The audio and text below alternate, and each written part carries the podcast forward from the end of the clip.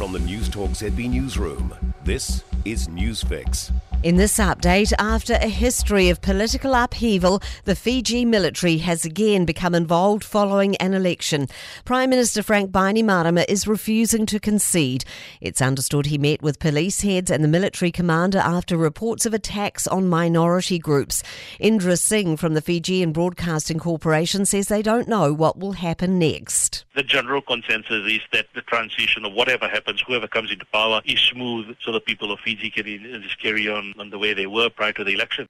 Back here, a big day for airports with more people travelling for Christmas. It's the busiest day for major airports, and people are advised to show up early for flights.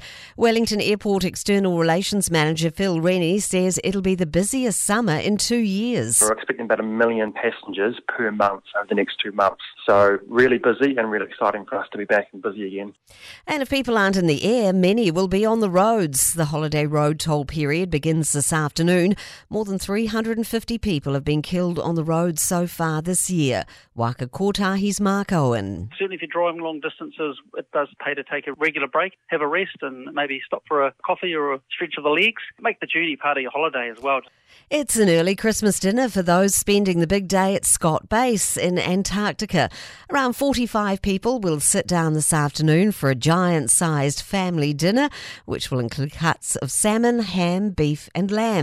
But summer chef Al Chapman says the treats don't end there, with everyone getting a two and a half day weekend. Providing the weather's good, um, we have a ski field. So there's a small ski field that gets set up. So if um, all goes well, we'll head out there Christmas Day afternoon and we'll get that running and get a few laps in. Al Chapman says all going to plan. They'll head to the Americans McMurdo station for a Christmas dinner tomorrow. I'm Kay Gregory and that's news. In sport, a blow for former rugby league player Sam Burgess. He's tested positive for driving with cocaine in his system after being pulled over yesterday in Sydney.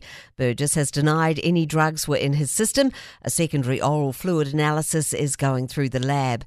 George Bennett has opted out of riding the road cycling national champs during mid February.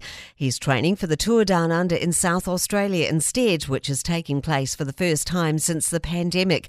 Bennett says he didn't fancy riding on a flat course in the back blocks of Tokoroa.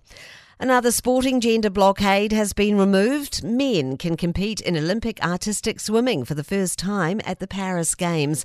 Only women have been allowed to compete since the sport was introduced in 1984 at Los Angeles. That's sport. For more news, listen to Newstalk ZB live on iHeartRadio.